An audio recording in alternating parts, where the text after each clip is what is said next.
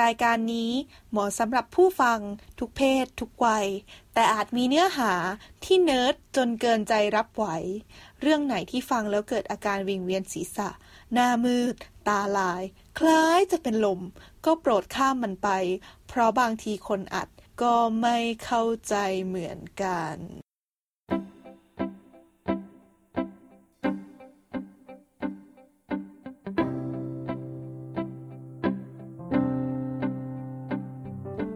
สวัสดีค่ะสวัสดีค่ะสวัสดีค่ะครับผมวันนี้ก็รายการสลัดผักสลัดโมวาเลตี้นะฮะเราเราจะมาพูดคุยกันในหัวข้อของคณิตศาสตร์นะฮะวันนี้ก็มีผมโฟกครับเออค่ะไมค์ครับบีมค่ะ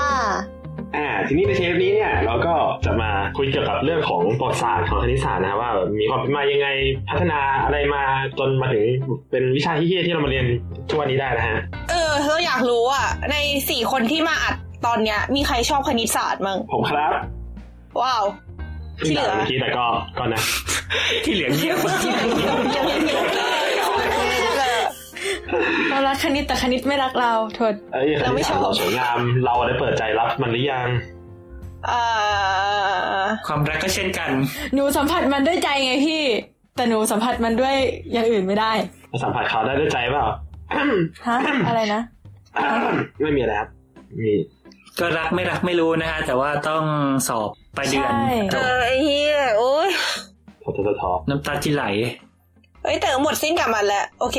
มาอ่ะเอาคืออ้อคือเดี๋ยวนะเออเออไม่ได้เรียนเลขแล้วเหรอไม่เรียนแล้วตอนนี้ก็เรียนแต่เคมีแต่ในเคมีมันก็มีเลขไง ต่อให้ไม่ต้องเรียนเลขเลขก็จะอยู่กับแกไปตลอดอยู่ดีในทุกสิ่งทุกอย่างปกติใช่อ่าแม่มายังรอเลยครับ Basic is everywhere แต่ก่อนที่เราจะมาดูว่าเลขอยู่ไหนๆว่าเราไปดูกันก่อนไหมว่าในอดีตเลขมันมาหาเราได้ยังไงเริ่มแรกสิ่งที่ทำให้คณิตศาสตร์มีประโยชน์ก็น่าจะเริ่มจากการนับเนาะการนับนี่แม่งเป็นอะไรที่เมคเซนส์ที่สุดแล้วแล้วไม่ได้มีแค่มนุษย์อย่างนี้ที่ทำก็ฮะไม่ได้มีแค่มนุษย์ที่ทำไม่ได้ไม่แค่มีแค่มนุษย์อย่างเดียวที่นับเออใช่ลิงนี้ก็นับหรอหรืออะไรไม่ก็มันมีแบบกาหรือว่าพี่เคยพี่เคยเห็นอยู่ว่าแม่งมีสัตว์ชนิดอื่นที่มีกาแน่ๆแล้วก็มีสัตว์ชนิดอื่นด้วยจำไม่ได้คือมันนับเองโดยธรรมชาติหรือว่ามีคนไปสอนให้มันนับอะเดี๋ยวที่มีเซนส์เกี่ยวกับจำนวนดิปะใช่ไหมไม่มันนับได้จริงๆอ่ะเหมือนแบบเขาเคยทดลองว่าเหมือนมีมียุ้งฉางสักอย่างมั้งที่มีข้าวอยู่แล้วไม่มีกาที่อยากเข้าไปขโมยข้าวในเนี้ยแต่ว่ามีคนเดินเข้าไปแล้วมันนับคนมันนับจำนวนคนได้คือมันรู้ว่าเมื่อไหร่ที่จะไม่มีคนอยู่ข้างในนั้นอ๋อไอซีไอซีมันมีคล้ายๆกันเหมือนกันเพื่อนเพิ่งเพิ่งไปดูวิดีโอของ Vox มาพูดถึงแบบเรื่องเลขศูนย์อะไรเงี้ยแล้วมันมันคือเขาพูดถึงอันนี้คร่าวๆก็คือเขาพูดถึงการทดลองด้วยว่าแบบเออสมมติให้สมมติมีกระดาษอยู่สองแผ่นเนี้ยมีจำนวนแบบจุดสีดำอยู่บนกระดาษแต่ละแผ่นซึ่งมีแต่ละแผ่นมีจุดไม่เท่ากันคราวนี้เนี่ยไอแบบเขาก็ให้ผึ้งเหมือนให้ผึ้งบินไปเกาะกระดาษแล้วถ้าผึ้งบินไปเกาะกระดาษที่มีจุดมากกว่าก็อาจจะได้รางวัลอะไรเงี้ยก็ปรากฏว่าเออผึ้งก็เลือกถูกแบบนับถูกว่าแบบกระดาษไหนมีจุดน้อยจุดมากเลยอ่าไอซีก็คิดว่ามันมันน่าจะเป็นอะไรที่แบบเป็นอินสติ้งระดับหนึ่งเรื่องของการนับเนอะแต่ทีเนี้ยพอจบจากการนับแล้วอ่ะเราก็อยากทำอะไรที่มันซับซ้อนขึ้นก็อาจจะแบบทำเก็บเก็บสต็อกเนี้ยว่าเรามีของอยู่เท่าไหร่มันก็จะเริ่มต้องใช้การคำนวณมากขึ้นถูกไหมเพราะว่าแบบมันไม่ใช่แค่ว่าเรามีแค่บวกหนึ่งลบหนึ่งคือเอาของมาเพิ่มแล้วก็เอาของไปแต่ว่าเราจะแบบขนของเยอะไปอย่างเงี้ยเราก็เริ่มต้องการการบวกการลบอือฮึการบวกคืออะไรครับการบวกคือการที่เราเนี่ยครับใจกล้าหน่อยแล้วก็เข้าไปหาผู้หญิงตรงๆเลยครับมาค่ะตบมือให้มุกนี้หน่อยค่ะเย้คนฟังคนไหนที่ฟังแล้วแยกไม่ออกว่าเสียงใครเป็นเสียงใครนะคะคนที่เล่นอย่างนี้ก็จะเป็นพี่โฟค่ะตัวเหี้ยๆเล่นๆอย่างเงี้ยเนอะทอทอตอนแรกนึกว่าจะเข้าเข้าไปชกหรืออะไรสักอย่างแต่เอาเถอะไม่เป็นไรคล้ายๆกันเลยก็ตามสันดานพี่โฟไงเฮ้ยไม่สันดานอะไรพี่ไม่ไม่ไม่ไม่พี่ใส่ๆคือสิ่งนี้พูดออกมามันก็สะท้อนจิตได้สำเร็จไงพี่ไม่พี่แบบพี่ก็เล่นละครนิดนึงไงเดี๋ยวมันจะเห็นตัวตนพี่แล้วมันน่าเบื่อโอเคค่ะต่อต่อต่อต่อต่อเออนั่นคือคือถ้าเราจะถกเรื่องนี้กันต่อไปมันก็จะเปลี่ยนเป็นจิตวิทยาหนึ่งศูนย์หนึ่งนะฮะก็ไอซ์บอกมาที่หลังไมค์นะฮะว่าเล่นแบบนี้ถ้าเป็นบอลโลกนี่ตกรอบแรกนะครับอ๋อเดี๋ยวมันเลยตกไงเงี้ยอืมเหมือนประเทศไทยเนี่ย ประเทศอะไรไม่รู้ประเทศอะไรที่มันไม่ได้เข้ารอบแรกวะเออประเทศอะไรวะเดี๋ยวเดี๋ยวนี่เทปบอลโลกหรือเปล่าก็ไม่มีเฮียดูบอลโลกอยู่ตรงนี้ไงอ๋อสรุปการบวกคืออะไรนะคะการบวกก็ก็มันมีใครไม่รู้เดี๋ยวว่าการบวกคืออะไรพี่พี่จะพูดยังไงวะอ่าโอเคข้ามข้ามข้ามไปก็ได้ข้ามไปก็ได้ก็เอออันนี้ว่าทุกคนทุกคนรู้จักการบวกนะครับอืมแล้วแล้วกูจะพูดยังไงต่อดีเอ่อเดี๋ยวนะอันนี้คือกำลังคิดว่าที่บอกว่าทุกคนรู้จักการบวกเนี่ยอาจจะไม่แน่หรือเปล่าเพราะแบบตอนเด็กๆเราก็เคยรู้จักตอนเด็กๆก็เคยรู้สึกว่าเรารู้จักการบวกใช่ปะแต่พอโตมาแม่งเสือกมีแบบบอกว่าสมบัติของการบวกอ๋อมันก็มีอะไรไม่รู้เต็มไปหมดเลยอะไรเงี้ยรู้สึกตอนเด็กๆเวลาเรียนเรื่องการบวกมันจะแบบเรามีแอปเปิ้ลสามลูกเพื่อนมีสองลูกถ้าเพื่อนให้เรามาสองลูกแล้วเราจะมีแอปเปิ้ลกี่ลูกอะไรอย่างเงี้ยโจทย์ตอนแรกมันก็ประมาณนั้นอยู่แล้วหมายถึงว่าไม่ใช่ไม่ใช่แค่โจทย์ที่เราเรียนแต่ว่าโจทย์ที่มันเจอในชีวิตประจำวันของเลขพื้นฐานอย่างเงี้ยมันก็ก็เป็นอย่างนั้นอยู่แล้วอ่ะก็อย่างที่บอกมันก็มาจากการเก็บบัญชีใช่พูดถึงเรื่องการการบวกการลบเนี่ยนึกถึงว่าตอนตอนเด็กอ่ะเราเรียนกันยังไงคือถ้าจำได้แบบป.หนึ่ง ป.สอง เลยอะไรเงี้ยมันจะมีสิ่งหนึ่งที่เราเรียกว่าเส้นจำนวนขึ้นมาอ่าฮะอ่าใช่ไหมอ่าคราวนี้เส้นจำนวนคืออะไรเออเราเราพูดดีได้ไหมสมมติอ่าใครก็ได้แบบจินตนาการมีเอาไม้ประทัดมาตั้งอันนึงเลยเอาคุณหยิบไม้ประทัดมาแล้วก็วางแปะตรงตรงหน้าเนี่ยเราจะเห็นว่าทางซ้ายสุดของไม้บรรทัดถูกไหมมันเป็นเลขศูนย์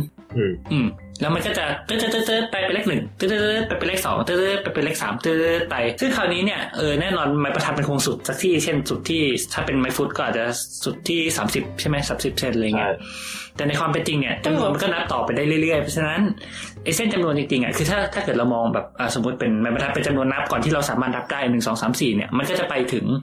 อินฟินิตี้หรืออะไรก็แล้วแต่แล้วคราวนี้จริงๆไอ้ไอ้ประวัติของเลขแต่ละเลขเนี่ยมันก็เรียกว่าไงอ่ะคือไอ้เลขหนึ่ง สอง สาม สี่อะไรเงี้ยเรารู้จักกันอยู่แล้วถ้าสมมุติแบบอ่าไปจิ้มแบบหาเด็กคนนึงแล้วแบบเฮ้ยนับเลขดิอ่าสมมุติอ่าเด็กชายโฟกครับนับเลขหน่อยครับนับนับเลขถึงสิบครับหนึ่ง สอง สาม สี่ ห้า หก เจ็ด แปด เก้า สิบครับเย้โอเคก็จะประมาณนี้ก็คือก็คือจะจะเห็นใช่ไหมว่าแบบเออทุกทุกคนทุกประเทศทุกชนชาติมันรู้จักอยู่แล้วไอ้เลขหนึ่งถึงสิบถึงร้อยถึง หนึ่งพัน เนี่ยมันเป็นอะไรที่ที่มัน make sense ที่จะรู้นึกว่าอะไรอะไรอะไรแต่ว่าทุกชาติมันไม่ได้นับอย่างนั้นไงก็คือว่าอย่างถ้าเรานับภาษาไทยเราจะนับว่าหนึ่ง สอง สาม สี่ ห้า หก เจ็ด เก้า สิบใช่มั้ยมันจะจบที่สิบถูกป่ะแต่ว่าถ้าเรานับภาษาฝรั่งเศสอ่ะถ้าจำไม่ผิดมันจะจบที่สิบหกป่ะเออมันจะจบที่สิบหกใช่เป็นออสคูสเทรสกับโจสทำไมวะคือเราเข้าใจเส้นของการนับถึงสิบเว้ยเพราะเรามีสิบนิ้วแต่ทำไมฝรั่งเศสถึงจบสิบหกวะอืมไม่รู้เหมือนกันแฮะจริงๆแล้วบีมบีมบีมเรียนฝรั่งเศสป่ะเรียนภาษาฝรั่งเศสแต่ถามว่าทำไมถึงเออเอาแค่แค่จะบอกว่าแต่ละภาษามันสอบไม่เหมือนมันมันมันจบเลขไม่เหมือนกันอ่ะใช่เอออย่างภาษาอังกฤษจบเยอรมันจบที่สิบสองเคยได้ยินเหมือนกันว่าเผ่ามายาเงี้ยก็นับจบที่หกสิบอะไรเงี้ยเพราะฉะนั้นคือมันก็จะเป็นเรื่องเลขฐานเลขอะไรไปใช่แต่ว่ามันก็เลยเหมือนว่ามันก็จะกลับเป็นว่าไม่ได้หมายความว่าทุกคนพอบอกว่าให้นับเลขแล้วเราจะมีเซนส์เดียวกันในการรับหนึ่งถึงสิบหรือเปล่าอืมอืมอ่าฮะใช่แต่แต่หมายถึงว่าอย่างน้อยจำนวนหนึ่งถึงสิบคือไม่ว่าจะออกเสียงยังไงก็แล้วแต่มันเป็นคำที่ทุกคนเข้าใจอืมคราวนี้เนี่ยสมมุติที่ที่น่าสนใจนะคือเราอาจจะรู้สึกว่าแบบไอ้เลขทั้งหลายมันดูเป็นเป็นสิ่งที่แบบคนน่าจะรู้กันอยู่แล้วแต่มันมีเลขตัวหนึ่งที่มันเพิ่งอยู่ดีๆแบบถูกโผล่มาทีหลังเลขอันอื่นก็คือเลขศูนย์อ่าเพราะว่าสมมติอธิบายง่ายๆเลยไปดูแบบอย่างเลขโรมันเนี้ยน่าจะพอนึกออกนะเออศูนย์เขียนไงวะเลขศูนย์โรมันเขียนไงศูนย์เขียนไงวะไม่มีโรมันไม่มีเลขศูนย์ฮะครับผมอืมเพราะฉะนั้นอันเนี้ยก็ถือว่าประวัติศาสตร์ของเลขศูนย์ก็เป็นอะไรที่น่าสนใจบ้างซึ่งใครจะพูดไหมฮะอันนี้อันนี้เคยอ่านมานิดหน่อยคือคือเลขศูนย์น่ะมันมาทีหลังที่ไบบอกใช่ป่ะทีเนี้ยบางตอนแรกๆอ่ะเขาก็ยังแบบไม่ได้มีแบบการเขียนเลขศูนย์กันอย่างเหมือนเหมือนเป็นกลมๆในปัจจุบันเงี้ยบางอันบางที่ก็ใช้วิธีใช้จุดแทนเอาบางที่ก็ใช้วิธีการเว้นวรรคแต่แบบไอ้การเว้นวรรคเนี่ยจะมีปัญหาเพราะว่าเราไม่รู้ว่าตรงไหนคือส่วนที่มันถูกไง คือตรงนี้คือเว้นวรรคจริงๆหรือตรงนี้คือศูนย์อะไรอย่างเงี้ยอืมก็มันก็มีแบบมีหลายแบบซึ่งพอเหมือนกับประมาณว่าตอนแรกๆอ่ะเราอาจจะแบบยังไม่ต้องดีลกับจำนวนตัวเลขเยอะอะไรขนาดนั้นก็ได้แต่ว่าพอมันแบบพอพอจำนวนตัวเลขมันเยอะขึ้นอ่ะบางทีเราอาจจะต้องใส่ศูนย์เข้าไปข้างหลังอะไรอย่างเงี้ย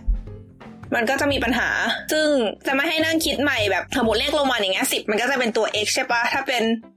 อย่างอื่นมันก็จะแบบแบบเป็นสัญลักษณ์อื่นอย่างเงี้ยถ้าเกิดมาคิดสัญลักษณ์ใหม่เรื่อยๆกับเลขตัวที่มันเยอะขึ้นเรื่อยๆแบบเนี้ยบางทีมันก็แบบไม่ไหวอะไรอย่างเงี้ยใช่ก็เลยแบบถ้าเกิดเป็นระบบอาราบิกมันก็จะเป็นแบบเหมือนที่ใช้แบบเป็นการเอาตัวเลขที่มีอยู่เดิมมาประกอบกันให้มันเป็นค่าจำนวนใหม่อะไรอย่างงี้ใช่ไหมมันเลขศูนย์ก็เลยมีความจำเป็นประมาณนี้ใช่จริงเหมือนเหมือนเคยอ่านอันอันนี้น่าจะจาก Vox เหมือนกันหลายวิดีโออ่ะคือคือเขาเขามองประเด็นว่าทำไมเลขศูนย์มันถึงแบบมันถึงมาช้าก็คือสมมุตินะเอาสมมุติเอาเด็กมากลุ่มนึงเสร็จแล้วเรามีกล่องอยู่กล่องนึงเปิดกล่องแล้วแบบในกล่องมีแอปเปิ้ลนะสมมุติมีแอปเปิ้ลสามลูกถามถามเด็กว่าถามเด็กว่าในกล่องเนี้ยมีแอปเปิ้ลกี่ลูกเสร็จให้เด็กเปิดกล่องดูเด็กเปิดมาเป็นสามลูกก็นับก็หนึ่ง สอง สามอ๋อมีสามลูกเด็กเปิดออกมาใหม่เปิดกล่องออกมาอ่ะมีแอปเปิ้ลลูกเดียวก็จะบอกอ่ะมีแอปเปิ้ลหนึ่งลูกถูกมั้ยแต่คราวเนี้ยสมมุติ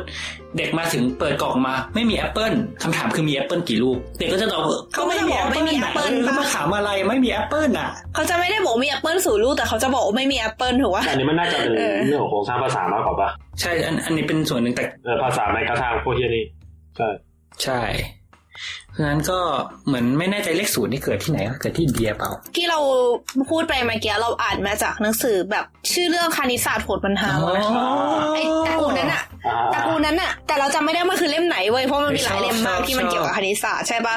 เออเราชอบมากเลยเพราะมันเอาแบบพวกวิทยาศาสตร์คณิตศาสตร์มานำเสนอในรูปแบบที่อ่านสนุกมากๆลองไปหาอ่านกันดูเราไม่แน่ใจว่าสมัยนี้มันตีพิมพ์มาใหม่มาเพิ่มอีกไหมอะเพราะแบบมันตั้งแต่ตอนเราเด็กๆแล้วอะเออแต่ถ้าเกิดใครมีโอกาสก็ลองไปหาอ่านดูนะคะสนุกมากจากหนังสือเรียนเราเขาจะบอกว่ามันกำเนิดขึ้นที่อินเดีย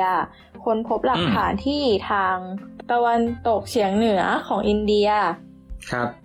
ตะวันตกเหนือตะวันตกเฉียงเหนือของอินเดียโอเคประมาณตรงนั้นอ๋อแถวสินธุแถวอะไรแถวนั้นเปล่าวะใช่ไหมอ๋อก็เจอเป็นที่แรกแล้วก็หลังจากนั้นมันก็ส่งต่อมาเรื่อยๆคราวเนี้ยเอ่อถ้าพูดถึงตัวเลขอาราบิกอ่ะเอาจริงๆอ่ะพอมองแล้วอ่ะมันมันมองวิทยาการอ่ะเป็นเลขไทยหรือเป็นเลขฝั่งอาราบิกจริงๆก็ได้ทั้งคู่เลยนะอืมก็ก็ก็คือมันเริ่มที่อินเดียป่ะเพราะเลขเรียกว่าคือไม่ใช่แค่เลขอ่ะตัวอักษรตระกูล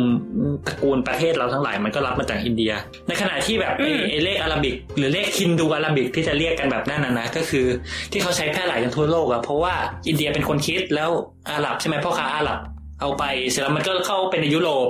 แล้วมันก็เลยแพร่ไปทั่วโลกอะไรเงี้ยเพราะฉะนั้นเอาจริงๆมันก็คือรากฐานเดียวกันนั่นแหละทีนี้เราเรามีเลขบวกใช่ป่ะเรามีเลขศูนย์ใช่ป่ะทีนี้เราก็จะนึกถึงเลขลบเป็นอะไรคือเหมือนกับในเราในยุคปัจจุบันเนี้ยเราก็จะนึกถึงจำนวนติดลบถูกป่ะแต่ว่าในสมัยก่อนขอใช้ให้ชื่อมันนิดนึงอืมแต่ขอให้ชื่อมันนิดนึงว่าไอ้เลขหนึ่งสองสามสี่ห้าไปเรื่อยๆเนี่ยเราเรียกมันว่าจำนวนธรรมชาติอืมสแลชจำนวนนับหรือ natural number ภาษาอังกฤษหรือจำนวนนะคะภาษาญี่ปุ่นโทษใช่โอ้ขอบคุณฮะภาษาพูดว่าอะไรวะค่ะก็เทริชันซาเอนโอเคครับโอเคค่ะก็นั่นก็คือบางบางคนก็นับนับศูนย์เป็นอันนี้บ้าง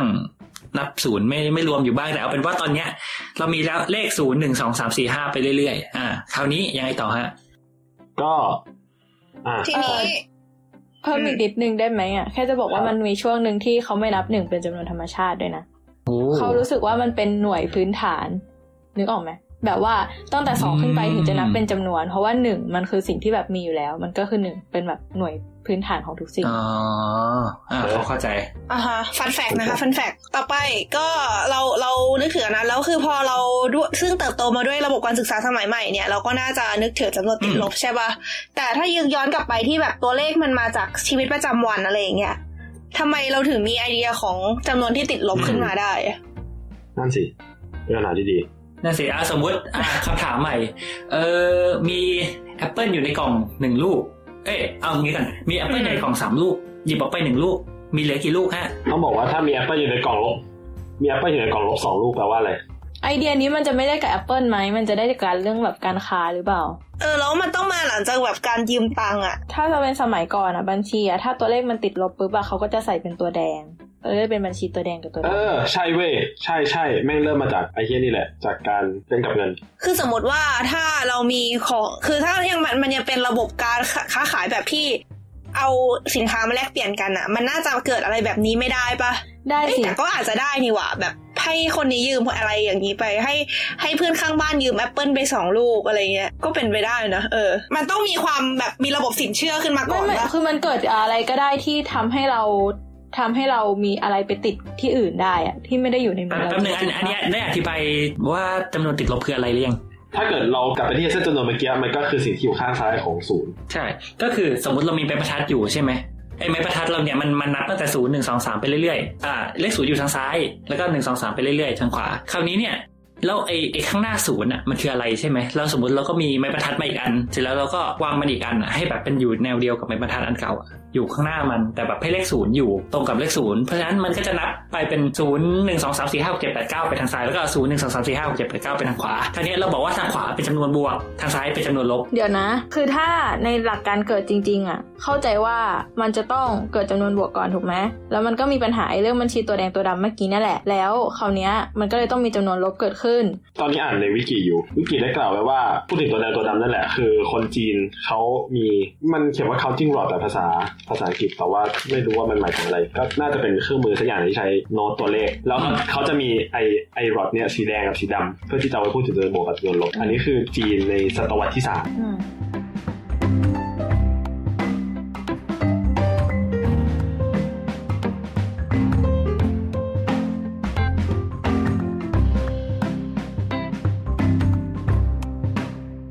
มโอเคทีนี้ก็เราพูดถึงจำนวนลบแล้วเราจะมีอะไรอยากพูดเกี่ยวกับจำนวนลบอีกไหมแป๊บนึงไอ้เรื่องบัญชีตัวแดงตัวดำนี่คือพูดเคลียร์แล้วใช่ไหมว่ามันคืออะไรเนี่ยรู้สึกเมื่อกี้ฟังดูงงไม่ไม่แค่จะบอกว่าเออลองคิดว่าตัวเองอ่ะเป็นคนค้าขายก็ได้อะไรเงี้ยอืมเออแล้วก็มองไปเลยว่าโอเคเนี่ยเราต้องทำบัญชีนะอืมเออแล้วคราวนี้มันมีคนมายืมเงินเราไปแล้วตอนนั้นอ่ะคือเดี๋ยวนะต้องคิดก่อนว่าไอยุคโลกก่อนหน้านี้มันไม่ได้มีเครื่องหมายบวกที่มันเป็นสองขีดมาพาดกันไม่ได้มีเครื่องหมายลบที่เป็นขีดเดียวไม่ได้มีเครื่องหมายคูณไม่มีเครื่องหมายหารเลยเว้ยแต่ว่าแค่จะทำยังไงในการที่จะบันทึกไอพวกเนี้ยทั้งหมดอะด้วยภาษาที่มันมีในตอนนั้นเพราะฉะนั้นเนี่ยไอเรื่องบัญชีตัวแดงตัวดำอะมันก็เกิดขึ้นตั้งแต่ก่อนที่มันจะมีเครื่องหมายลบด้วยซ้ำเข้าใจป่ะเพราะฉะนั้นในแง่ที่ว่าเฮ้ยเราไปติดเงินคนอื่นไว้เราจะทำยังไงให้เรารู้ว่าอันเนี้ยคือเงินส่วนที่เป็นของที่มันไปอยู่ที่คนอื่นนะไม่ได้อยู่ในของเราก็คือมันก็มีวิธีแค่ว่าเปลี่ยนสีหมึกประมาณนั้นครับอ่าเอ้ยจริงๆการบวกลบของอ่าจีนเนี่ยไม่แน่ใจแต่ว่าอย่างญี่ปุ่นสมัยก่อนอ่ะมันไม่มีเครื่องหมายบวกเครื่องหมายลบก็จริงแต่ว่ามันจะมีการเขียนเครื่องหมายไว้ข้างหน้าตัวคันจิที่เป็นตัวเลขอีกทีนึงเพื่อบ่งบอกว่าตัวเลขเนี้ยเป็นตัวเลขบวกหรือตัวเลขลบหรือการตั้งสมการอื่นๆซึ่งมันไม่ใช่เครื่องหมายบวกลบคูณหารอย่างที่เราใช้กันทุกวันนี้อยู่แล้วด้วยนั่นแหละอืมโอเคนะฮะก็คือเอาเอาเป็นว่าภาพรวมเนี่ยตอนเนี้ยเรามีอะไรบ้างตอนนี้เรามีศูนย์ หนึ่ง สอง สาม สี่ ห้า หก เจ็ด แปด เก้า สิบไปเรื่อยๆมีห้าสิบแล้วก็มีศูนย์ ลบหนึ่ง ลบสอง ลบสาม ลบสี่ ลบห้าเพื่อไปถึงลบอินฟินิตี้ทั้งหมดเนี่ยมันมันเรียกว่าไงคือเราจะนับจะเรียกรวมทุกจำนวนที่ว่าไปเนี่ยว่าจำนวนเต็มถูกไหมอืมโอเคอาจจะมีจำนวนเต็มบวกคือที่เป็นบวกจำนวนเต็มลบคือที่เป็นลบอะไรอย่างงี้จำนวนเต็มศูนย์รวมกันเป็นจำนวนเต็มก็คือมันแบบมันเต็มเต็มมันหนึ่งสองสามสี่แอปเปิลหนึ่งลูกแอปเปิลสองลูกหรือยืมแอปเปิลไปสองลูกยืมแอปเปิลไปสามลูกเรามันเป็นแบบแอปเปิลเต็มเต็มลูกอะไรเงี้ยเขาก็จะเรียกมันว่าเป็นจำนวนเต็มแต่คราวนี้จำนวนเต็มก็ยังไม่พอฮะเกิดอะไรขึ้นต่อไปฮะก็มีสิ่งเล็กๆที่เรียกว่าการหารนะฮะก็เราจะหายไหมว่ามันมาจากไหนคือการคูณการหารมันก็เป็นเรื่องที่อาจจะน่าพูดถึงนี่ทายกันเล่นๆดีกว่าว่าการหารน่ะเกิดขึ้นเก่าสุดน่าจะแบบสมัยไหนโอ้โหไม่รู้เลยว่ะอันนี้เออสมัยยุคไทแอสซิดตอนต้นเฮ้ยเล่นแล้วก็ขยายความให้คนฟังด้วยนะฮะมันมันต้องขยายความอะไรด้วยเหรอไทแอสซิดนี่ก็ยุคยุคไดโนเสาร์นะฮะก็ก็ไม่แน่มันอาจจะมีเผ่าพันธุ์ไดโนเสาร์โบราณที่คิดคำนวณไดโนเสาร์ก็มีนิ้วเหมือนกันอาจจะเป็นเลขหารสามหารหกการหารน่าจะเริ่มช่วงสงครามโลกจากไอนะคะเห็นเขาสั่งกันชั้นหารขวาหารซ้ายหรือเปล่าซ้ายหารซ้ายหารขวาหารกับหลังหารพอเราไม่ได้อ่านผิดไอแม่งพิมพ์มาว่าสารมีต่อกับหลังหารก็เป็นเป็นเป็นเหตุผลที่น่าฟังนะอืมๆเป็นไปได้น่าจะใช่ไงต่อเราอยากกล่าวไว้ว่าในสมัยกรีกเนี่ย เราน่าจะเคยได้ยินชื่อนักคณิตศาสตร์แบบยูคลิดพีทาโกรัสอริสโตเติลสมัยนู้นเนี่ยเราจะไม่ได้พูดถึงเหมือนคนที่ศึกษาคณิตศาสตร์อ่ะเขาจะไม่ได้พูดถึงตัวเลขแต่ว่าเขาศึกษาสิ่งที่เราเรียกกันว่าเลขาคณิตตอนนี้อ่าฮะอืมก็อ็อบเจกต์นึงที่แม่งเป็นอ็อบเจกต์ศักดิ์สิทธิ์นะครับก็คือสามเหลี่ยมอืมสามเหลี่ยมเนี่ยแม่งคือคนละบูชาสามเหลี่ยมอิลูมินาติอิลูมินาติคอนเฟิร์มอ่าก็มันได้มีคนนึงฉลาดฉลาดที่ชื่อพีทาโกรัสเนี่ยครับเขาได้น่าดิมันมาจากกรอบพีทาโกรัสสมัยอียิปต์อ่ะมันมีคนเสือกขึ้นมันรู้ขึ้นมาว่าถ้าเกิดสมมติเราสร้างสามเหลี่ยมที่ด้านหนึ่งยาวสามด้านหนึ่งยาวสี่ด้านหนึ่งยาวห้าจะได้มุมฉากโอ้แปลว่าเขาต้องมีไอเดียของมุมฉากมาก่อนหน้านั้นใช่ปะอืมนั่นดีเป็นคำถามที่ดีหมายถึงอะไรไอเดียเรื่องมุมฉากกันนะใช่คือแบบอยากรู้ว่าเขาจะเอามุมฉากไปทำไมอ่ะมันมันมันมีประโยชน์มากนะในการแบบทุกสิ่งทุกอย่างอ่ะจริงแบบการสร้างบ้านเนี่ยตั้งตั้งเสาให้ตรงอะไรเงี้ยมันก็ต้องใช้มุมฉากไหมใช่ไอซีคราวนี้ประเด็นคือเราจะรู้ได้ไงว่ามันฉากถูกไหม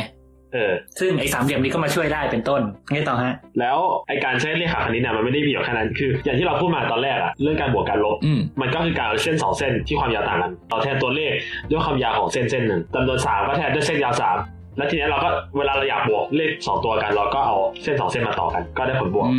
ถ้าเกิดเราอยากลบก็เอาเส้นสองเส้นมาทับกันโหก็ได้ผลลบทีเนี้ยถ้าเกิดเราอยากคูณมันก็มีวิธีคือเราสามารถสร้างสามเหลี่ยมมุมฉากที่ให้อ่ะเราเราจะแทนเลขสองตัวนี้ด้วย A กับ B แล้วกันเราสร้างสามเหลี่ยมขึ้นมาที่ด้านหนึ่งยาวหนึ่งแล้วก็อีกด้านหนึ่งยาว A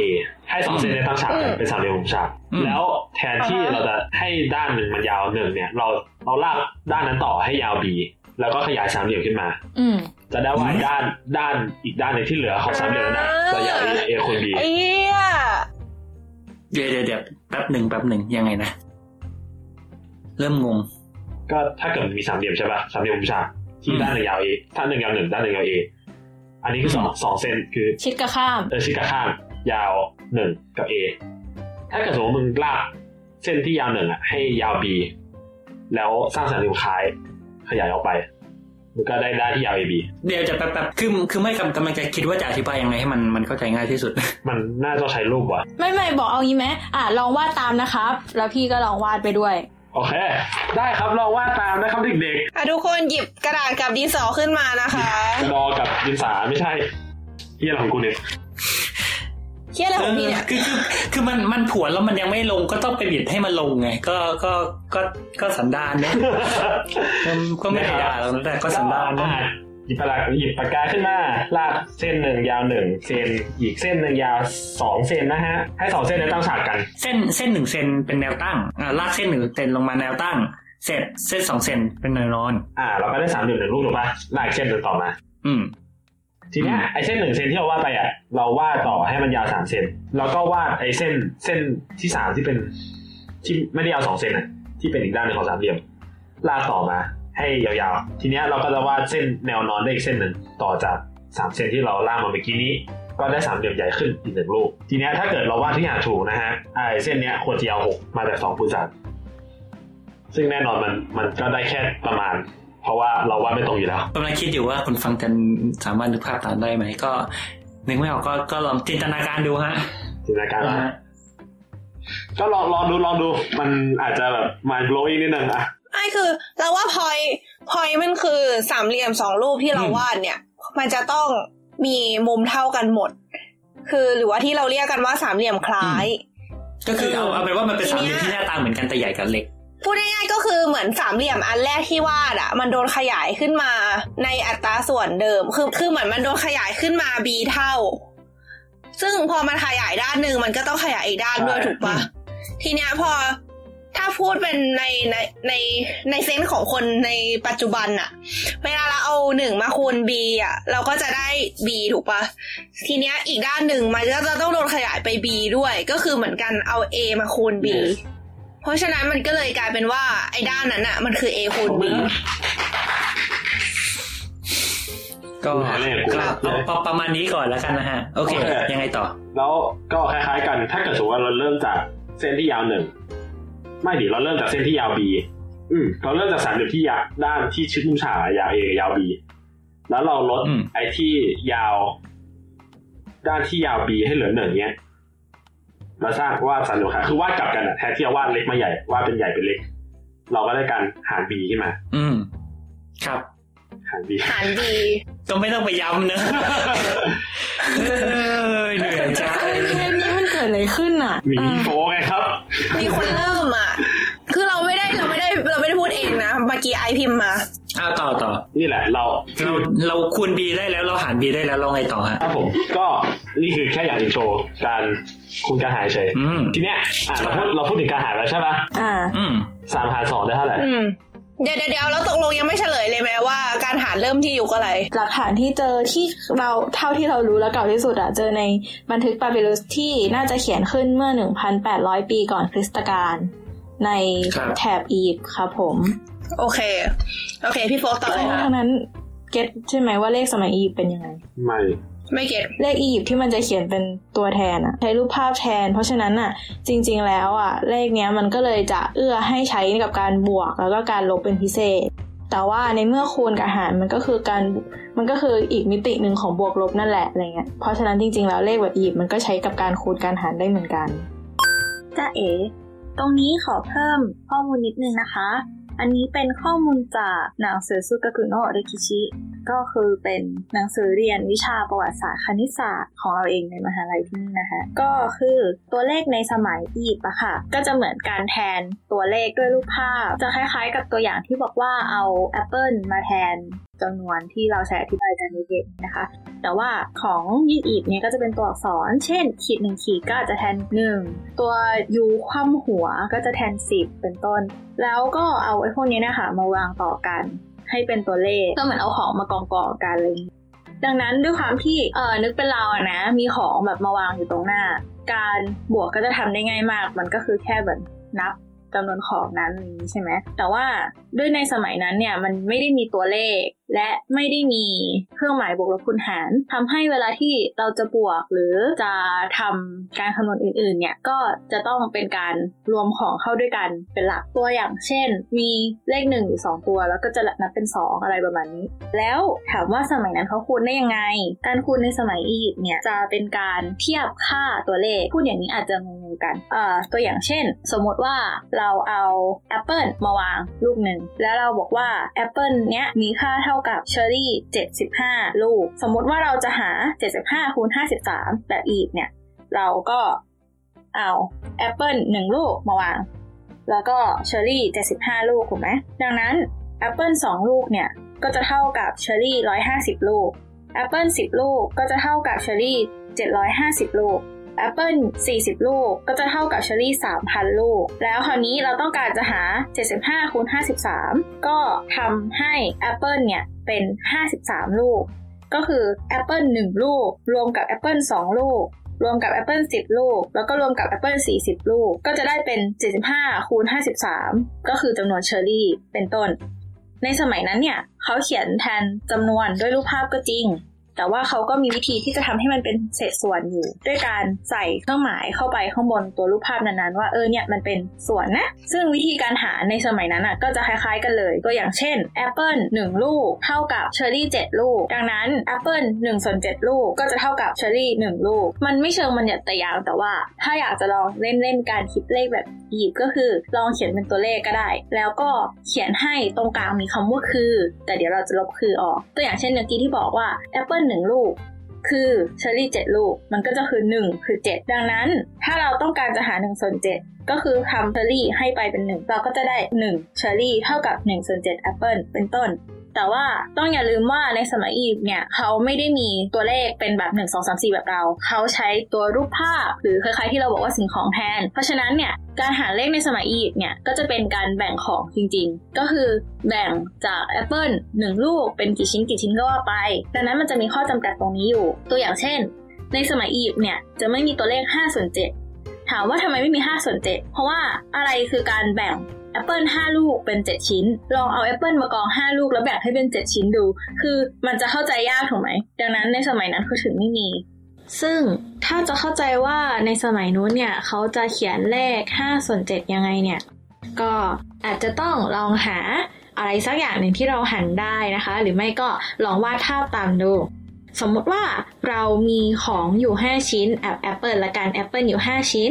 เราต้องการที่จะแบ่งมันเนี่ยให้กับคนเจ็ดคนเพื่อที่จะสร้างห้าส่วนเจ็ดขึ้นมาวิธีของเราก็คือเราเอาแอปเปิลห้าชิ้นเนี่ยมาหั่นครึ่งพอเราหั่นครึ่งแล้วเนี่ยเราก็จะได้แอปเปิลครึ่งชิ้นทั้งหมดสิบชิ้นแต่เราต้องการแค่เจ็ดส่วนสำหรับคนเจ็ดคนเราก็เอาแอปเปิลครึ่งชิ้นเนี่ยแจกให้กับคนไปก่อนเจ็ดคนเราก็จะเหลือแอปเปิลครึ่งชิ้นจำนวนทั้งหมดสามชิ้นแอปเปิลครึ่งชิ้นสามชิ้นเนี่ยจะแบ่งอีกให้กับคนเจ็ดคนเราก็จะใช้วิธีหั่นครึ่งชิ้นแรกเป็นสามส่วนแล้วก็หั่นครึ่งชิ้นที่สองเป็นอีกสามส่วนแล้วก็หั่นครึ่งชิ้นที่สามเนี่ยเป็นหนึ่งส่วนสามส่วนเราก็จะได้แอปเปิลที่มีขนาดเป็นหนึ่งส่วนสามของครึ่งชิ้นก็คือหนึ่งส่วนหกของแอปเปิลทั้งลูกเนี่ยมาเจ็ดส่วนเราก็จะแจกส่วนพวกนี้ให้กับคนทั้งเจ็ดคนอีกหันกลับมามองแอปเปิลที่เราเหลืออยู่เนี่ยไอ้ครึ่งชิ้นสุดท้ายเนี่ยเราตัดออกไปหนึ่งส่วนสามเราก็จะเหลือสองส่วนสาม สองส่วนสามของแอปเปิลครึ่งชิ้นเนี่ยก็จะเท่ากับ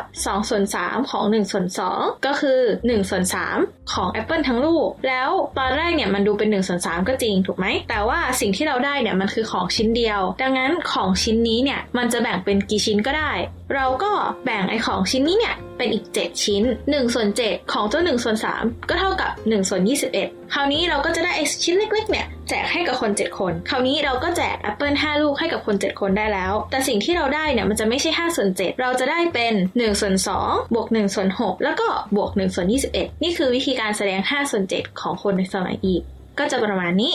ก็ต้องขอบคุณที่สมัยนี้เรามีตัวเลขแล้วก็เครื่องมืออื่นๆที่ทำให้เราคิดเลขได้มากขึ้นทำให้บางครั้งการอธิบายแนวคิดเกี่ยวกับคณิตศาสตร์ในปัจจุบันด้วยสิ่งของที่เป็นจำนวนเลยเนี่ยอาจจะเข้าใจยากเล็กน้อยแล้วก็สำหรับอ้างอิงเรื่องที่ว่าการหารในสมัยอียิปต์เนี่ยมีมาตั้งแต่ หนึ่งพันแปดร้อย ปีก่อนคริสตกาลก็มาจากหลักฐานการค้นพบเจ้าดินโดปาปิรุสเนี่ยแหละที่มันชื่อดินโดปาปิรุสก็เพราะว่าคนที่ค้นพบเนี่ยเป็นชาวอังกฤษชื่อรินโดหรืออาจจะชื่อดินโดหรืออะไรสักอย่างความจริงอ่ะโอเคก็คือไปเสิร์ชมาแล้วจริงๆแล้วเขาชื่อว่าชื่อเต็มๆของเขานะก็คือ Alexander Henry Rind อาร์ H I N D ก็ถ้าใครสนใจก็ลองไปเสิร์ชหากันได้มีหนังสืออยู่ซึ่งโดยส่วนตัวก็คือไม่ได้อ่านเหมือนกันก็มีแต่ในหนังสือเรียนนั่นแหละฮะสำหรับผู้ที่สนใจแต่ว่าเขาเนี่ยค้นพบเจ้าปาปิรุสเนี้ยในปีหนึ่งพันแปดร้อยห้าสิบแปดแต่จากการตรวจสอบแล้วก็คนนู่นคนนี่เนี่ยก็คิดว่ามันน่าจะถูกเขียนขึ้นประมาณ หนึ่งพันแปดร้อย ปีก่อนคริสตกาลนั่นแหละปัจจุบันเจ้าตัวปาปิรุสนี้ก็ถูกเก็บอยู่ที่บริเตนมิวเซียมนะครับถ้าไปเจอก็มาเล่าให้สู่กันฟังได้ตัวที่เขาค้นพบเนี่ยเป็นตัวที่เขียนตอน หนึ่งพันห้าร้อยห้าสิบ ปีก่อนคริสตกาลตัวเลขมันจะไม่ตรงกันถูกไหมเพราะว่าปาปิรุสเนี่ยมันเป็นต้นไม้ดังนั้นมันเป็นสิ่งที่เสื่อมสลายได้วิธีของคนสมัยก่อนที่เขาจะรักษาหนังสือไว้เนี่ยก็จะต้องเป็นการคัดลอกต่อเรื่อยๆเพราะว่าในสมัยนั้นน่ะมันยังไม่มีกระดาษซึ่งที่จริงแล้วปาปิรุสไม่นับเป็นกระดาษตามนิยามของมันที่ทำให้มันมีการเสื่อมสลายได้ค่อนข้างรวดเร็วเขาก็จะต้องมีการเขียนต่อเรื่อยๆมันก็จะมีการแก้การลดทอนการนู่นกันนี่บ้างแต่ว่าจากที่เขาสืบหลักฐานกลับไปเรื่อยๆเนี่ยก็คิดว่าไอ้เจ้าตัวปาปิรุสเนี่ยน่าจะเริ่มเขียนตั้งแต่ หนึ่งพันแปดร้อย ปีก่อนคริสตกาลความสำคัญของเจ้าปาปิรุสเนี้ยเนี่ยก็คือว่ามันมีการรวบรวมปัญหาคณิตศาสตร์สมัยอียิปต์อยู่เยอะมากทำให้เราสามารถรู้ได้ว่าเออสมัยก่อนเนี่ยเขาคิดเลขกันยังไงถ้าเทียบสมัยปัจจุบันก็อาจจะแบบมองว่าเป็นหนังสือโจทย์คณิตศาสตร์ของสมัยนั้นโอเคก็หอมปากหอมคอค่ะไปฟังกันต่อเลยค่ะ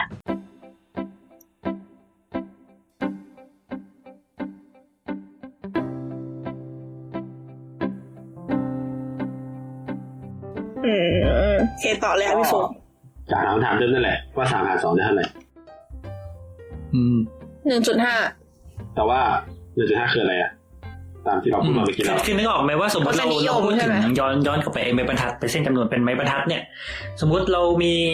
อ่าสมมติเราจิ้มไปที่สองเซนแล้วเราบอกอ่าเราจะแบ่งไอ้ตรงนี้เป็นสองส่วนแล้วก็อ่าก็เลื่อนนิ้วมาจิ้มที่หนึ่งเซนก็ดูเมคเซนใช่ไหมมันเส้นที่ขีดหนึ่งแต่คราวนี้สมมติเรานิ้วไปจิ้มที่สามเซนอ่าไปจิ้มที่เลขสามแล้วบอกเราหารสองเราแบ่งมันเป็นสองส่วนนิ้วเราจะไปเลื่อนไปจิ้มอยู่ระหว่างเลขหนึ่งกับเลขสองอืมซึ่งมันเท่ากับว่าอะไรมันเท่ากับว่าไอ้ระบบเลขที่เราบอกว่ามันเป็นศูนย์ หนึ่ง สอง สาม สี่อ่ะมันใช้ไม่ได้แล้วในกรณีนี้ถูกมั้ยพอนิ้วเราดันไปจิ้มอยู่ตรงกลางระหว่างสองเลข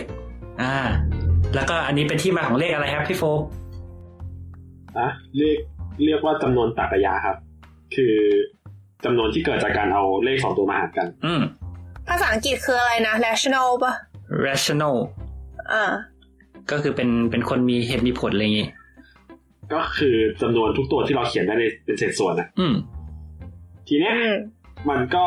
ดูจะอธิบายอะไรได้หลายอย่างใช่ป่ะคือแอปเปิลครึ่งลูกเงี้ยมันก็เขียนได้ด้วยหนึ่งส่วนสองหรือว่าอย่างที่เราบอกมาเราทำการบวกลบคูณหารได้ทุกอย่างแล้วแต่ว่าก็ในตอนสมัยกรีกนั่นแหละมันก็มีคนที่ชื่อพีทาโกรัสเนี่ยครับที่เขาเชื่อว่าทุกอย่างไม่เขียนได้ด้วยเหี้ยนี่อยู่แล้วแต่ว่าจากเลขาคณิตเมื่อกี้นะฮะถ้าเกิดสมมติว่าเราเราเราวาดสามเหลี่ยมมุมฉากที่ด้านที่ชิดมุมฉากยาวหนึ่งทั้งสองด้านก็มีลูกศิษย์ของเราคนนึงเขาวาดสามเหลี่ยมรูปเนี้ยสามเหลี่ยมมุมฉากที่ด้านที่ชิดมุมฉากยาวหนึ่งทั้งสองด้านอืมเอ่ออันนึงอธิบายเช่นเอ่อเราเราเอาแบบเรียกว่าไงสมมติเอากระดาษกระดาษสี่เหลี่ยมจัตุรัสมาเสร็จแล้วเราพับเอามุมด้านตรงข้ามกันชิดกันแล้วก็จะได้สามเหลี่ยมที่เออด้านด้านชิดมุมฉากสองด้านน่ะยาวเท่ากันแต่สมมติเป็นหนึ่งเนี้ยด้านที่ประกอบกันเป็นมุมฉากอะยาวเท่ากันทีนี้อันนี้ปัญหาคืออะไรฮะลูกศิษย์คนนี้เขาก็ถามขึ้นมาว่าและไอเส้นที่อยู่ตรงข้ามมุมฉากมันยาวเท่าไหร่อืมก็คือเส้นแนวทะแยงนั่นเองก็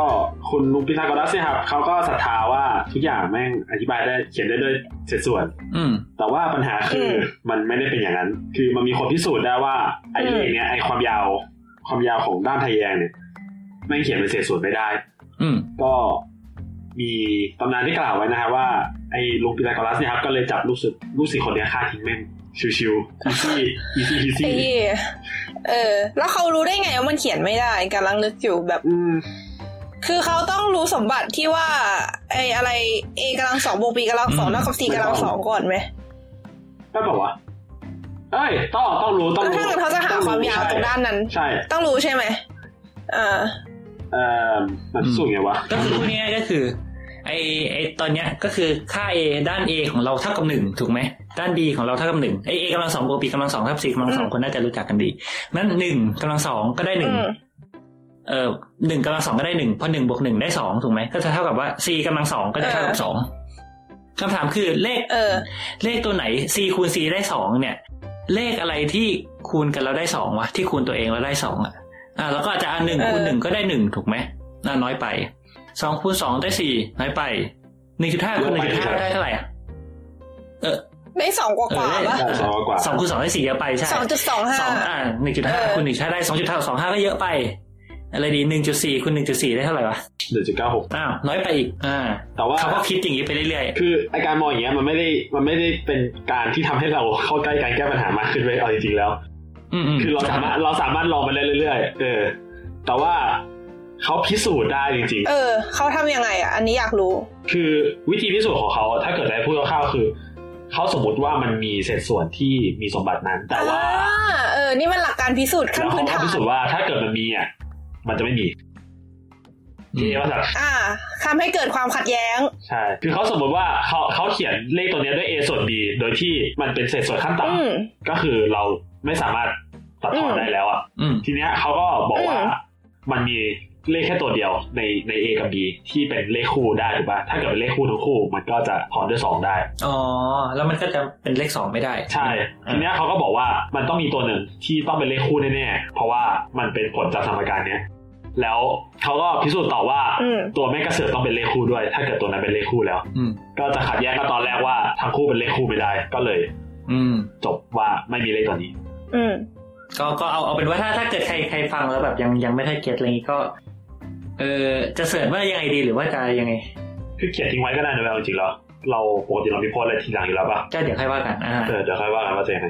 เออรู้สึกแบบตอนนี้คือความทรงจำกำลังแฟลชแบ็คไปตอนม.ปลายในห้องเรียนแล้วอาจารย์สั่งให้พิสูจน์แบบนี่มันแต่นั่นแหละก็คือนิทานเรื่องนี้สอนให้รู้ว่ามันไม่มีเลขอะไรไม่มีเลขเศษส่วนอะไรจากที่เราบอกกันนะที่เราเรียกว่าอะไรนะจำนวนตรรกะยะใช่ไหม rational number เนี่ยมันไม่มีมันไม่มีเลขที่เป็นสมาชิกของไอ้กลุ่มพวกเนี้ยตัวไหนที่คูณตัวมันเองเราได้สองอ้าวปัญหาเกิดแล้วแสดงว่าไอ้ไอ้สิ่งที่เราบอกว่าไอ้เลขเศษส่วนมันใช้แบบแบบแสดงเป็นเลขทุกอย่างได้ในโลกเนี่ยไม่ใช่แหละถูกไหมใช่อ่าแล้วเกิดเป็นอะไรขึ้นมาฮะก็เลยมีสิ่งที่เราเรียกว่าจำนวนจริงครับครับไม่ดิต้องบอกว่า ก, ก็คืออ่ามีอัตตกยะต้องต้องมีจำนวนอัตตกยะก่อนแล้วจำนวนอัตตกยะและจำนวนตรรกะยะรวมกันถึงได้เป็นจำนวนจริงอืม อ่าก็คือจำนวนอัตรากยะก็จะเป็นจำนวนที่ตรงข้ามกับอัตรากยะก็คือเป็นจำนวนที่เออเขียนด้วยเศษส่วนไม่ได้พูดง่ายๆคือมันเป็นจำนวนที่แบบคือ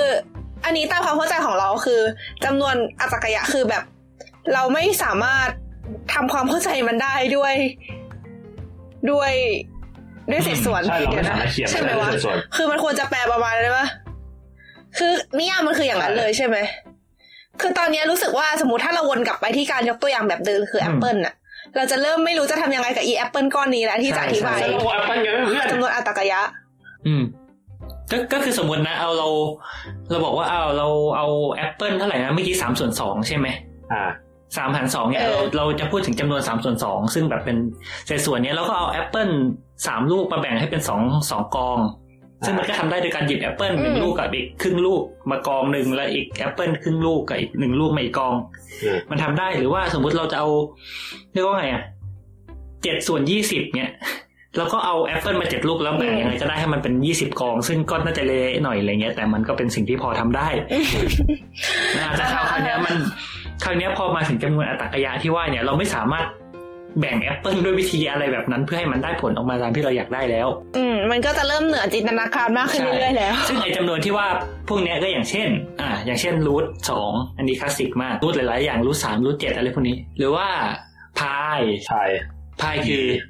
พายคืออะไรวะพายคืออัตราส่วนระหว่างเส้นรอบวงกับ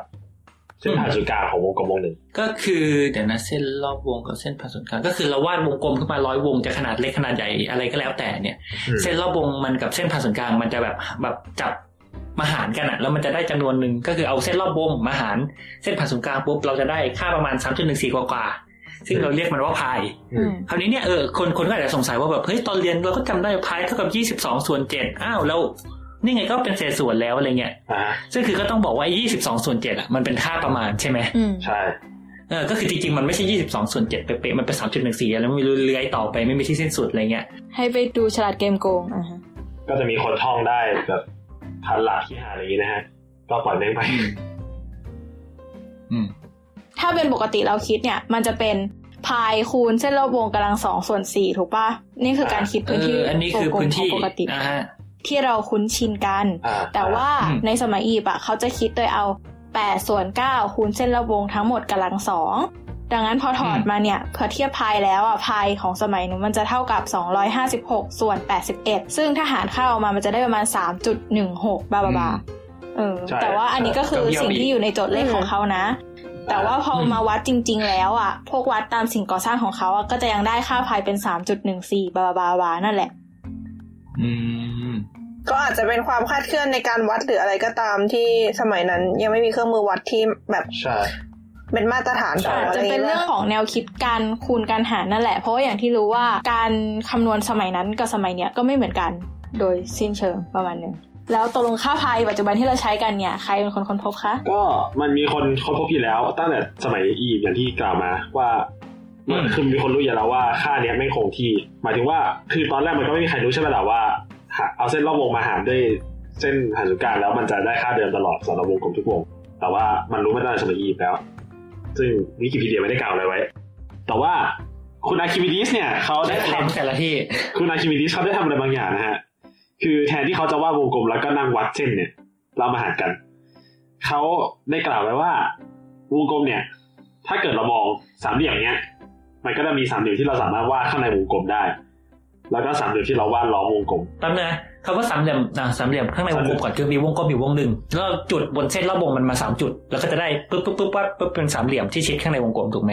ข้างนอกก็เหมือนกันข้างนอกก็เหมือนเราเอาเรียกว่าไงเอามีวงกลมอยู่แล้วเอากระดาษสามแผ่นมาประกบกันให้มันกลายเป็นสามเหลี่ยมซัมฮาวอะไรเงี้ยมันก็เป็นสามเหลี่ยมที่ข้างในมีวงกลมแล้วข้างในก็มีสามเหลี่ยมอีกรอบนึง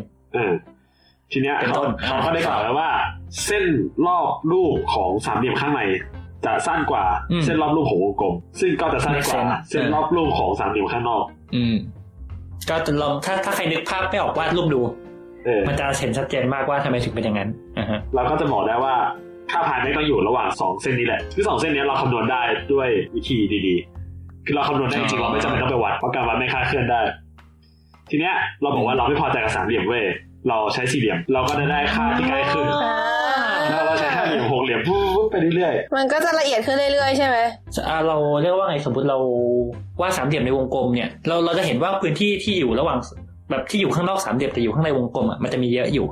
คราวนี้สมมติเราวาดสี่เหลี่ยมปุ๊บมันก็จะมีพื้นที่น้อยลง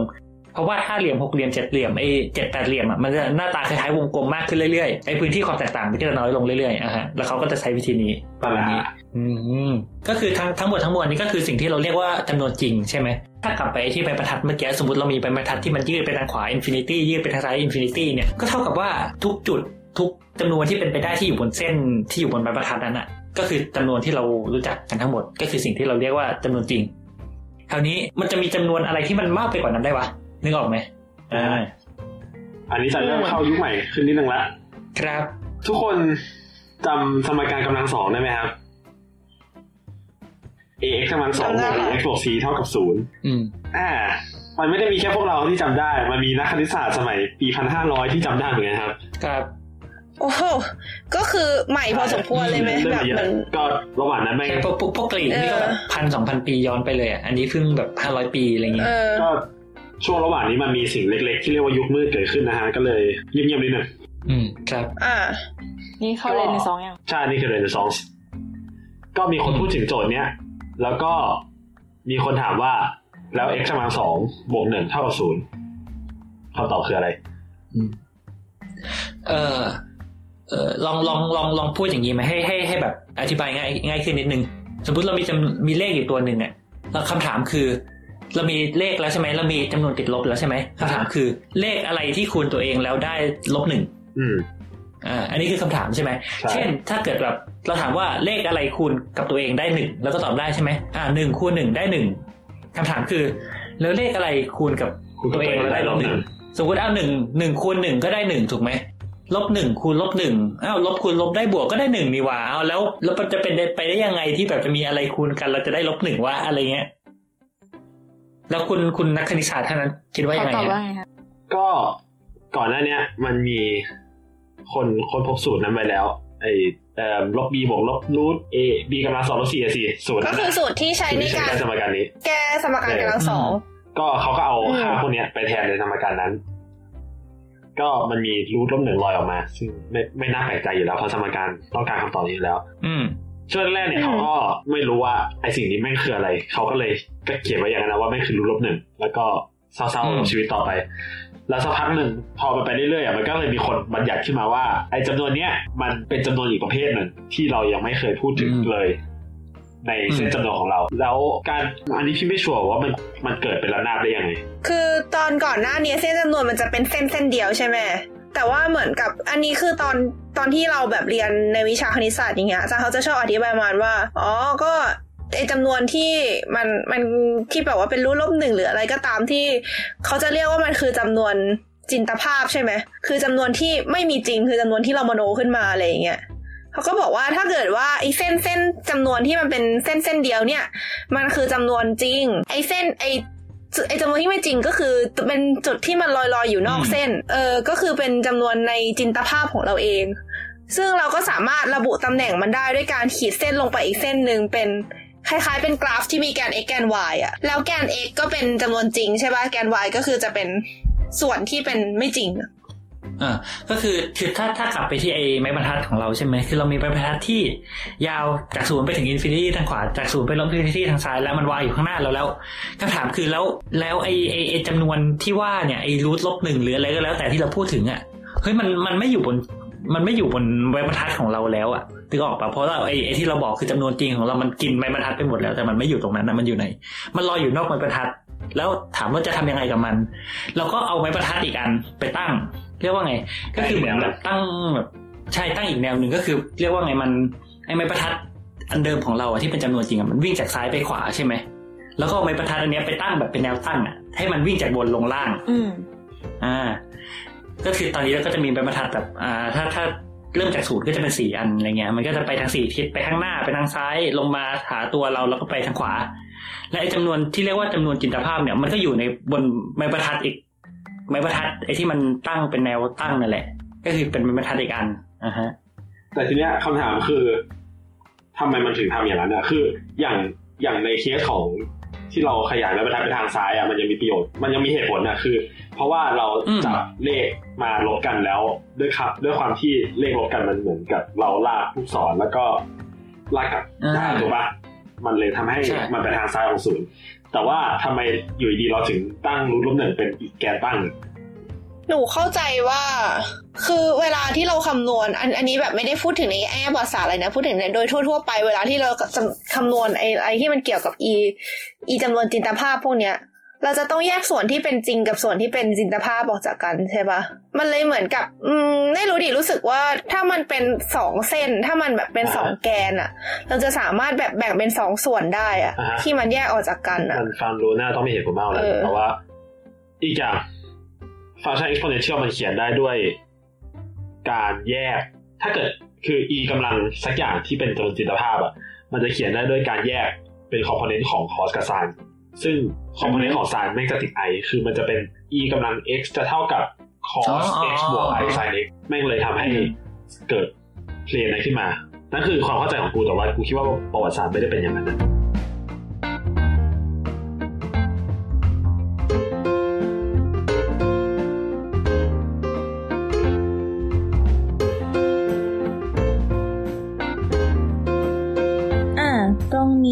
ขอเพิ่มเติมข้อมูลนะคะอ้างอิงจากหนังสือเรื่อง Alex Jodorowsky's How Life Reflects Numbers and Numbers Reflect Life นะคะก็คือคือในมุมมองของเราเนี่ยเราที่เรียนคณิตศาสตร์ในปัจจุบันเนี่ยการมองด้วยเส้นจำนวนอาจจะเป็นเรื่องปกติใช่ไหมแต่ว่าถ้าย้อนกลับไปในมุมมองนั้นว่าทำไมมันถึงเกิดขึ้นมาหรืออะไรอะไรก็ตามแต่เนี่ยจะมองด้วยมุมมองของปัจจุบันเนี่ยอาจจะเข้าใจยากนิดนึงก็เอาเป็นว่าน่าจะต้องย้อนไปตั้งแต่ว่าตัวเลขเนี่ยมันเกิดขึ้นมาก็เพื่อใช้ในการนับถูกไหมดังนั้นมันเกิดขึ้นมาด้วยเซนส์ของจำนวนมาตั้งแต่ต้นเมื่อพูดถึงจำนวนเนี่ยสิ่งที่ใกล้ชิดที่สุดก็อาจจะเป็นการทำบัญชีการพูดเกี่ยวกับเรื่องเงินและทรัพย์สินอะไรพวกนี้พอมันมีเรื่องบัญชีขึ้นมาเนี่ยมันก็เลยมีปัญหาว่าโอเคมันมีส่วนที่เป็นจำนวนเงินที่เราถืออยู่กับสิ่งที่เรียกว่าหนี้เมื่อเราเป็นหนี้เนี่ยแปลว่ามันไม่ใช่เงินในกระเป๋าเรา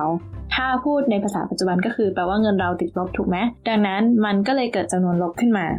จำนวนลบเนี่ยเมื่อมันเกิดขึ้นมาแล้วเนี่ยมันเป็นที่ยอมรับได้สำหรับนักศึกษาฝ่ายบัญชีแน่นอนที่สุดเพราะว่ามันมีประโยชน์แต่ว่าในทางกลับกันเนี่ยฝั่งที่เป็นคณิตศาสตร์คือคนที่ศึกษาเกี่ยวกับตัวเลขเนี่ยก็ยังแบบเอ๊ะเอ๊ะเอ๊ะเอ๊ะมันคืออะไรนะอะไรอย่างนี้ด้วยความที่ว่ามันอาจจะนึกภาพไม่ออกสำหรับเขาในตอนนั้นอันนี้คือพูดถึงในยุคที่ยังไม่มีเส้นจำนวนเลยนะตัวอย่างเช่นทำไมลบหนึ่งส่วนหนึ่งถึงเท่ากับหนึ่งส่วนลบหนึ่งคือมันเป็นไปได้ยังไงที่ลบหนึ่งซึ่งเป็นจำนวนน้อยกว่าเนี่ยส่วนได้หนึ่งที่เป็นจำนวนมากกว่าถึงเท่ากับหนึ่งที่เป็นจำนวนที่มากกว่าส่วนด้วยลบหนึ่งที่เป็นจำนวนน้อยกว่าได้ก็จะแบบงงๆนิดนึงเรื่องราวก็ผ่านพ้นไปนะฮะก็คือสมัยศตวรรษที่สิบห้า สิบหกเนี่ยคนก็จะมองว่าโหเลขลบเนี่ยมันไร้สาระมากเลยสำหรับคณิตศาสตร์นะจนกระทั่งมาถึงปีหนึ่งพันหกร้อยแปดสิบห้าก็มีคนคนหนึ่งชื่อว่าจอห์นวอลลิสเป็นชาวอังกฤษเป็นนักคณิตศาสตร์ชาวอังกฤษเขาก็เสนอแนวคิดเกี่ยวกับเส้นจำนวนเนี่ยแหละขึ้นมาเขาก็วาดเส้นเส้นหนึ่งอย่างที่ไบร์ทเล่าเลยก็เป็นเส้นเส้นหนึ่งซึ่งมีศูนย์อยู่ตรงกลางแล้วก็ฝั่งขวาไปเนี่ยก็จะเป็นหนึ่ง สอง สามขณะที่ฝั่งซ้ายเนี่ยก็จะเป็น ลบหนึ่ง สอง ลบหนึ่ง ลบสอง ลบสาม พอมันกลายเป็นเส้นปุ๊บเนี่ยมันเกิดอะไรขึ้นสำหรับเราเนี่ยมันอาจจะแบบปกติมากเลยนะเฮ้ยโหชินและรู้ตั้งแต่ประถมแต่ว่าในสมัยนั้นเนี่ยมันเป็นการพลิกตัวเลขจากจำนวนให้กลายเป็นตำแหน่งนึกออกไหมคือเมื่อก่อนเนี่ยมันจะเป็นอย่างที่ยกตัวอย่างกันเรามีแอปเปิ้ลอยู่ที่ตัวเองหนึ่งลูกอยู่ในรังสองลูกอะไรก็ว่าไปแต่ว่าเมื่อเราเอาตัวเลขมาเรียงกันทางซ้ายทางขวาเนี่ยมันทำให้เกิดเซนส์ใหม่ของตัวเลขขึ้นมาคุณูปการของเส้นจำนวนเนี่ยทำให้นักคณิตศาสตร์เนี่ยสามารถเข้าใจกฎใหม่ๆเพิ่มได้อีกตัวอย่างเช่นเอ่อตอนเด็กๆน่าจะเคยเรียนกันใช่ไหมว่าลบคูณลบเป็นบวกทำไมลบคูณลบถึงเป็นบวกล่ะเราจะเข้าใจเรื่องนี้ได้ง่ายขึ้นด้วยเส้นจำนวนตัวอย่างเช่นสมมติว่าเราเดินไปทางขวาเป็นจำนวนสองก้าวตึ๊กๆเราก็จะไปหยุดที่ตำแหน่งสองถูกไหม แล้วเราก็เดินต่ออีกสองก้าวตึกๆเราจะไปอยู่ที่ตำแหน่งสี่เดินต่ออีกสองก้าวสิตึกๆเราจะไปอยู่ที่ตำแหน่งหกนั่นก็คือแปลว่าสองบวกสองบวกสองก็คือการเดินสองก้าวสามครั้งได้เท่ากับหกคราวนี้ลองเดินไปทางซ้ายสิสองก้าวตึกๆฝั่งซ้ายจะเป็นลบถูกไหมเราจะไปอยู่ที่ลบสองเดินไปอีกสองก้าวเราจะไปอยู่ที่ลบสี่และเดินอีกสองก้าวเราจะไปอยู่ที่ลบหกสามเท่าของการเดินไปทางลบสองก้าวเท่ากับลบหกแล้วถ้าเราต้องการที่จะหาว่าลบคูณลบล่ะจะทำยังไงก็มีคนเขาคิดสมการขึ้นมาเช่นเราเดินไปทางซ้ายสองก้าวสี่ครั้งหลังจากนั้นก็ให้เราเดินกลับมาทางขวาสองก้าวหนึ่งครั้งตรงนี้เนี่ยถ้าเขียนเป็นสมการมันก็จะได้เป็น สี่ลบหนึ่ง คูณ ลบสอง นึกออกไหม สี่ลบหนึ่ง ทั้งหมดคูณ ลบสอง ซึ่งเมื่อมามองบนเส้นจำนวนเนี่ยเราลองเดินไปทางซ้ายสี่ครั้งเราจะอยู่ที่ตำแหน่ง ลบแปด และเราเดินไปทางขวาซึ่งเป็นตำแหน่งบวกหนึ่งครั้งสองก้าวเราจะไปอยู่ที่ ลบหก ดังนั้นเราก็จะได้ว่าลบหนึ่งคูณกับลบสองเท่ากับสองดังนั้นมันก็เลยอธิบายได้ว่าทำไมลบคูณลบถึงกลายเป็นบวกแล้วคราวนี้เนี่ยนักคณิตศาสตร์เนี่ยสามารถคิดปัญหาเกี่ยวกับเลขได้อีกมากมายหลายสิ่งเลยเขามาเจอปัญหาเข้ากับ x กำลังสองเท่ากับลบหนึ่งเนี่ยแหละพอเขาเจอปัญหานี้เขาก็คิดกันว่าอ้าวแล้วอะไรที่มันยกกำลังสองเท่ากับลบหนึ่งนะสุดท้ายก็โอเคได้มันก็เท่ากับรูทลบหนึ่งนั่นแหละแต่คราวนี้รูทลบหนึ่งมันจะคืออะไรวะก็มีการแทนให้เกี่ยวกับ i ขึ้นมาแล้วมันก็เกิดเป็นคุณูปการมากมายหลายสิ่งแต่ว่าย้อนกลับไปสมัยนั้นนึกถึงสมัยที่แบบขนาดตัวเลขติดลบที่เราว่ามัน make sense อะมันยังเคยเป็นตัวเลขที่ไร้สาระมาก่อนไม่มีใครสบายใจกับจำนวนจินตภาพแน่นอนแล้วจะทำยังไงให้ทุกคนสบายใจได้ล่ะก็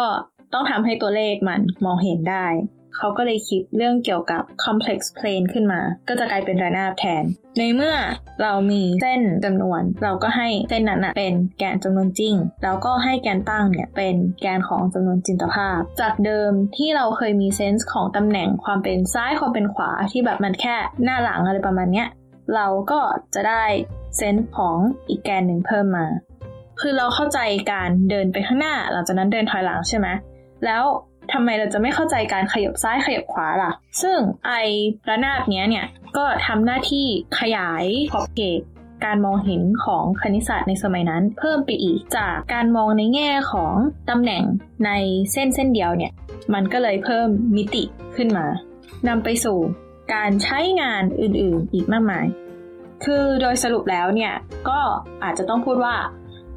เลขอ่ะมันเริ่มมาตั้งแต่มันเป็นจำนวนมาก่อนดังนั้นเซนส์ของมันเนี่ยเซนส์ของความเป็นตัวเลขเลยนะแบบหนึ่ง สอง สาม สี่ไม่ใช่ความยาวเส้นหรือวงกลมสามเหลี่ยมมันก็จะเป็นเซนส์ของจำนวนมาก่อนจนกระทั่งมันเกิดเส้นจำนวนเกิดขึ้นมันเลยกลายเปลี่ยนเป็นตำแหน่งหน้าหลังและเมื่อมันมีเลขจินตภาพขึ้นมาแล้วมันเกิดเป็น complex plane เนี่ยมันก็เลยเกิดเป็นการรับรู้ในเชิงระนาบที่มีซ้ายขวาเดินเฉียงเดินทะแยงได้ขึ้นมาด้วยก็ประมาณนั้นครับขอเชิญฟังกันต่อได้เลยจะเอาเป็นว่าโดยภาพรวมแล้วคือตอนนี้เรามีไม้บรรทัดที่ตั้งเรียงกันเป็นกากบาทอยู่เป็นเป็นเครื่องหมายบวกอะไอแกนแนวนอนเนี่ยมันเป็นสิ่งจำนวนที่เราคุ้นเคยกันก็คือสิ่งที่เราเรียกว่าจำนวนจริงคราวนี้เนี่ยไอแกนแนวตั้งเราเรียกมันว่าจำนวนจินตภาพมันโผล่เข้ามาอ่าแล้วคราวนี้เนี่ยเออไอพื้นที่ระหว่างไอสองแกนที่มันลอยๆกันอยู่อะก็คือเป็นส่วนผสมของจำนวนจริงกับจำนวนจินตภาพเราเรียกมันว่าจำนวนเชิงซ้อนนะฮะหรือ complex number complex numberครับก็คือนั่นแหละภาษาญี่ปุ่นเรียกอะไรฮะ complex number ใช่คำถามคือทั้งทั้งหมดทั้งมวลอะไรนี้ก่อนไอ้จำนวนที่มากมายมหาศาลเนี่ยเอามาทำอะไรโดยเฉพาะไอ้จำนวนจินตภาพเนี่ยถูกไหมเราเหมือนมโนมันขึ้นมาเฉยๆแต่แบบเฮ้ยมันเอาไปทำอะไรได้ด้วยเหรอจำนวนมันไม่มีจริงด้วยซ้ำอ่ะเฮ้ยจริงๆมันมันมีวิธีที่เอาไปใช้งานมันได้อยู่ซึ่งเราจะอธิบายในเทปต่อไปคือจำนวนพวกเนี้ยที่เสกเสกมาเนี่ยยิ่งไอก็เห็นด้วยกับทุกคนว่ายิ่งไอ้เชี่ยจำนวนจินตภาพเนี่ยแม่งดูแบบ what the fuck มึงมึงเสกมาเหมือนมึงไม่ไม่มีอะไรกินหน่อยสัตว์ คือคือนึกออกไหมว่าจะจากจากที่ย้อนย้อนไปเมื่อกี้คือบอกว่าจำนวนที่บอกว่าจำนวนที่อะไรที่คูณตัวมันเองเราได้ลบหนึ่งอ่ะที่เราหากันไม่เจอถามว่าทำไมไม่เจอเพราะว่าในโลกแห่งความเป็นจริงมันไม่มีนึกออกป่ะมันไม่มีอะไรจำนวนอะไรที่คูณตัวเองเราได้ติดลบแต่พอเราสร้างมันขึ้นมาเนี่ยเราแบบมโนขึ้นมาว่ามันมีจำนวนนี้ขึ้นมาอยู่ดีๆเราก็สามารถเอาจำนวนนี้ไปใช้ทำอย่างอื่นได้เฉยเลยอะไรเงี้ยอย่างอื่นที่ว่าเนี่ยมันคืออย่างอื่นในในโลกแห่งความเป็นจริงด้วยคือถึงแม้เราจะไม่เห็นตรงๆว่ามันมีจำนวนจิตภาพอยู่แต่ว่ามันมีที่ที่เราสามารถเอาจำนวนจิตภาพไปลงแล้วไม่เสื่อมแก้ปัญหาอะไรได้แบบทำให้เราอธิบายโลกได้มากขึ้นอย่างน่ามหัศจรรย์พันลึกมันเลยคือปีแล้วก็อีกอย่างนึงที่อยากพูดถึงก็คือจากที่ฟังมาเนี่ยรู้สึกว่าแบบสมมุติถ้าเราจินตนาการถึง Apple อย่างเดียวอะเราจะไม่มีทางนึกถึงอะไรอย่างเช่นเอาจริงๆแค่อีอัตตกยะนี่ก็ไม่ออกแล้วป่ะแต่คือรู้สึกว่าไอ้การที่เขาแบบเขามาทำให้จำนวนกลายเป็นเส้นกลายเป็นอะไรอย่างเงี้ย